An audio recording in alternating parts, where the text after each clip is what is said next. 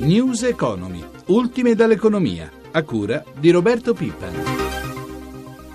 Un saluto a tutti i nostri ascoltatori da Roberto Zampa. La disoccupazione in Italia purtroppo continua a salire. Gli ultimi dati sono arrivati stamane dall'Istat, sono relativi allo scorso mese di febbraio e lasciano davvero senza fiato. Ne parliamo subito col nostro primo ospite, si tratta di Guglielmo Loi, segretario confederale della WIL. Buongiorno buon lavoro a tutti.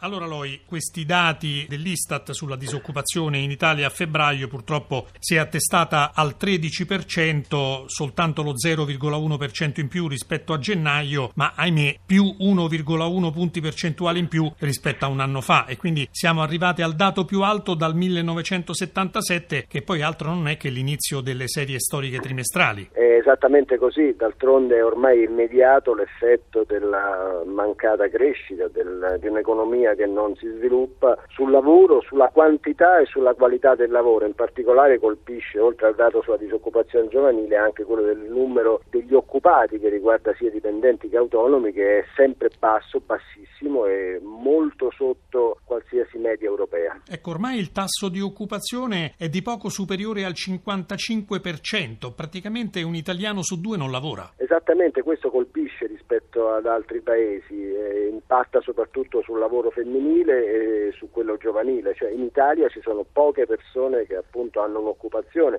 e ricordo anche il lavoro autonomo, l'impresa, oltre che quello dipendenti ed è il primo intervento da fare, cioè portare all'attività più persone. Un leggerissimo segno più c'è sul tasso di disoccupazione giovanile che a febbraio è passato dal 42,4 al 42,3, ma insomma siamo sempre a livelli drammatici. Sì, livelli ormai insostenibili, e drammatici come diceva lei, che colpisce in particolare il mezzogiorno che non appare ancora in questi dati ma che con un'analisi più approfondita fa arrivare a percentuali pazzesche in alcune province la disoccupazione giovanile e anche qua in particolare quella delle giovani donne. Quello dell'Istat sulla disoccupazione è un dato sconvolgente, ha detto il Presidente del Consiglio Matteo Renzi. Ecco perché è fondamentale correre sulle riforme. L'Italia può ripartire, però c'è bisogno di correre e di non perdere neanche un minuto. Così, ha ragione. Eh, intervenire radicalmente sul sistema istituzionale vuol dire non solo razionalizzare appunto il sistema, ma recuperare risorse. La seconda questione è mettere in campo quelle opere pubbliche di cui c'è anche una copertura finanziaria per dare fiato a un settore in crisi come quello delle costruzioni. Il terzo, far partire questa benedetta garanzia giovani che con un miliardo e mezzo dà almeno a qualche migliaia, centinaia di migliaia di ragazzi la speranza di non stare a casa, che è un passaggio fondamentale.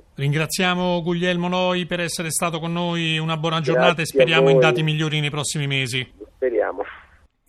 60 aziende, 3 associazioni imprenditoriali e 4 banche. Sono i numeri della missione che coinvolge imprese e governo, avviata oggi a Città del Messico per favorire l'interscambio commerciale con un paese in forte crescita. Sentiamo Giuseppe Di Marco. Punta a rilanciare gli investimenti la missione promossa dai Ministeri degli Esteri e dello Sviluppo Economico e organizzata da Confindustria e ICE Agenzia nel più grande paese del Centro America. L'iniziativa è guidata dal Vice Ministro dello Sviluppo Economico economico Carlo Calenda. L'idea è quella di riuscire ad approfittare di un programma di liberalizzazione su vasta scala che il Messico sta portando avanti e che coinvolge i settori dell'oil and gas, il settore delle infrastrutture e delle energie rinnovabili e poi il settore dell'automotive, quindi di tutte quelle componenti per vetture e la produzione di vetture che invece era già liberalizzato ma sta crescendo moltissimo. Il Messico ovviamente è legato a Stati Uniti e Canada all'accordo NAFTA, quindi è una grandissima piattaforma. L'Italia sta facendo molto bene perché è il secondo esportatore settore dopo la Germania in Europa. Ma il Messico non offre solo la vicinanza geografica al più grande mercato del mondo, ma anche altri vantaggi, come l'offerta di lavoro a costi contenuti e le alte potenzialità di crescita. Il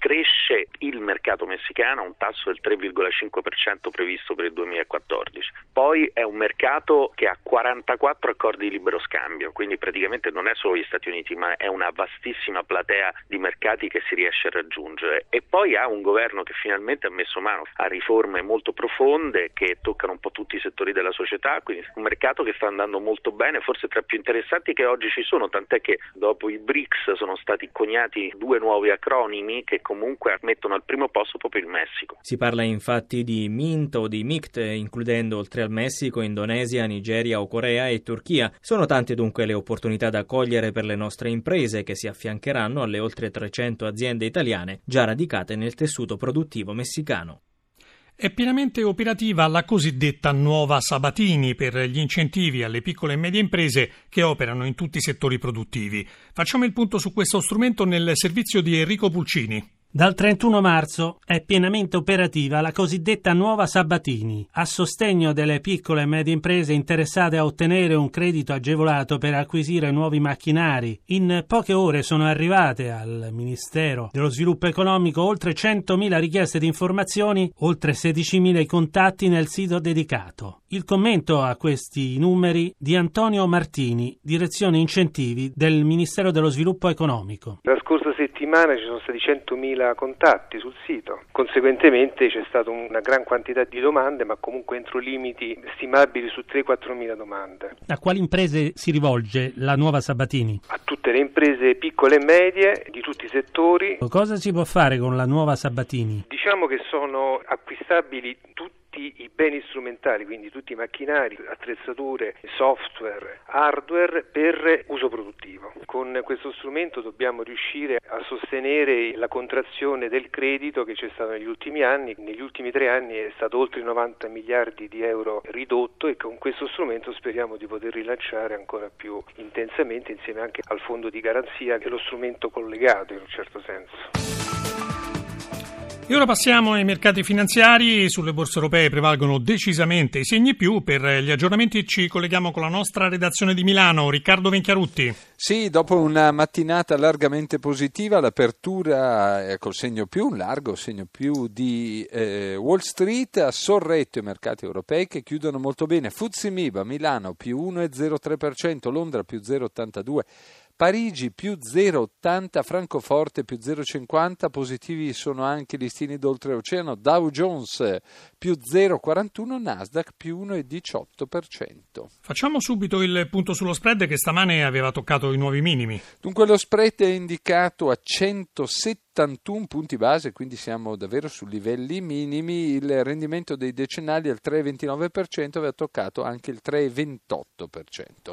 Tra i titoli quotati a Piazza Affari ci sono spunti direi parecchio interessanti tra i bancari. A cominciare da Montepaschi di Siena che dopo la cessione del pacchetto, di un ulteriore pacchetto del 6,5% da parte della fondazione eh, sale del 6,45%, bene anche Ubibanca più 4,97%, Intesa San Paolo più 2,93%, sorretta da buoni giudizi di banche d'affari e poi Unicredit sale dell'1,51%, questo per quanto riguarda i bancari, il, mm, il titolo del paniere principale col, eh, col maggior segno più, eh, come, chiedo scusa, con maggior segno meno, e comunque anch'esso bancario, Banco Popolare meno 1,65. Vanno bene anche molti titoli industriali. A cominciare da Mediaset più 5,08%, anche in questo caso è spinta da buoni giudizi di banche d'affari, bene Fiat più 3,73% dopo gli ottimi dati delle immatricolazioni di eh, Chrysler e poi eh, bene fra i titoli del russo anche Salvatore Ferragamo più 3,51%, Autogrill più 2,82%, Todds più 2,76%. Eh, negli altri comparti migliori e eh, peggiori uno abbiamo, sguardo flash. Abbiamo già detto che Banco Popolare è la peggiore con meno 1,65, col segno meno c'è anche Campari meno 0,76 e Gtech meno 0,50%. I migliori li abbiamo già tutti citati, in particolare si diceva sempre i bancari con Montepaschi Siena. Chiudiamo con il cambio euro-dollaro. Dunque il cambio euro-dollaro è a 1,38,06. Grazie Venchiarutti. Per un commento sulla seduta abbiamo in linea Luca Fiore del sito borse.it. Buonasera. Buonasera a voi. Allora Fiore, le brutte notizie sul fronte dell'occupazione le abbiamo date prima, direi che non hanno condizionato in alcun modo l'andamento di Piazza Affari.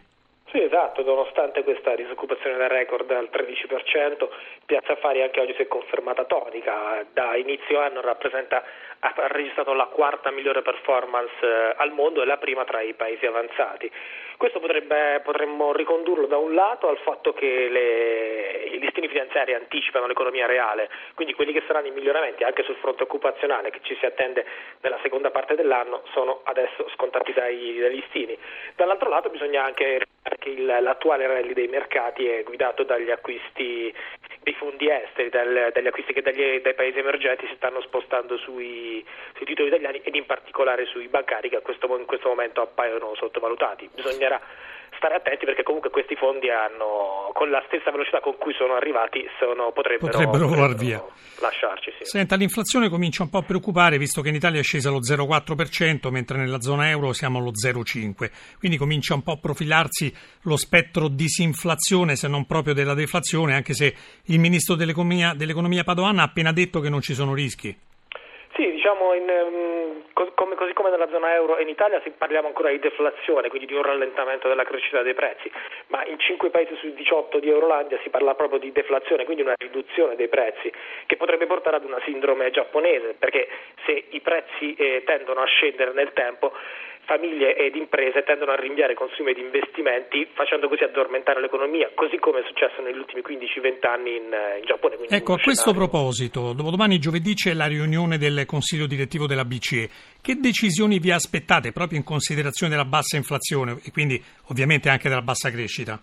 Sì, nonostante questo ci si attende un nulla di fatto da parte della Banca Centrale, perché da un lato l'attuale calo dei prezzi è riconducibile al calo dei prezzi delle, delle materie prime, poi Draghi ha già fatto sapere che vuole muoversi in scia delle aspettative di inflazione, non sui singoli dati e per ultimo diciamo che la Banca Centrale probabilmente vorrà attendere giugno per valutare meglio gli incrementi dei prezzi che di solito si registrano nel periodo pasquale. Grazie Fiore.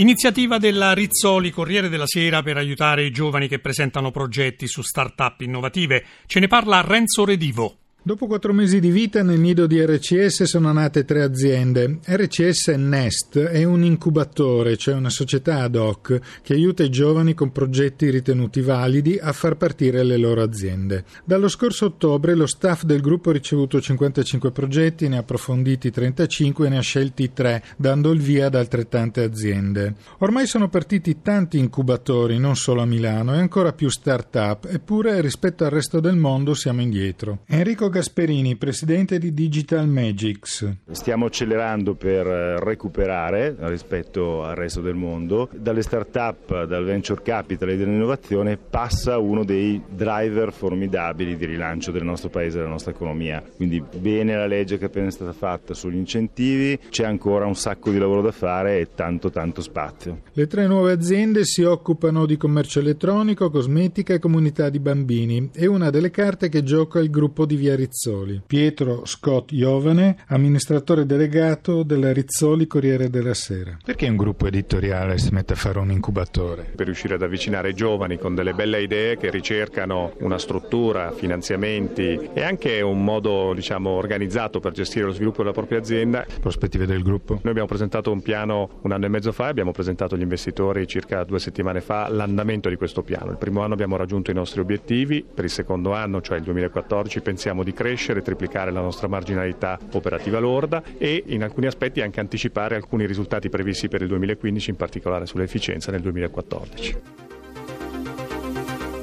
Le risorse stanziate dal governo per nuove infrastrutture dal 1990 ad oggi hanno subito un calo di oltre il 60%, mentre il segmento residenziale ha visto quasi dimezzato il numero di abitazioni compravendute dal 2007, con una perdita che prosegue anche nel quarto trimestre dello scorso anno con un meno 8%. Questi i risultati di uno studio condotto dal Monte dei Paschi di Siena sulla crisi del settore immobiliare che nel 2013 ha portato il peso delle costruzioni sul valore aggiunto nazionale a scendere per la prima volta sotto il 5%. News Economy finisce qui, un grazie a Cristiana Affaitati per l'assistenza al programma e a Mauro Zaninotto per la messa in onda. Buon proseguimento d'ascolto con i programmi di RAI Radio 1 da Roberto Zampa.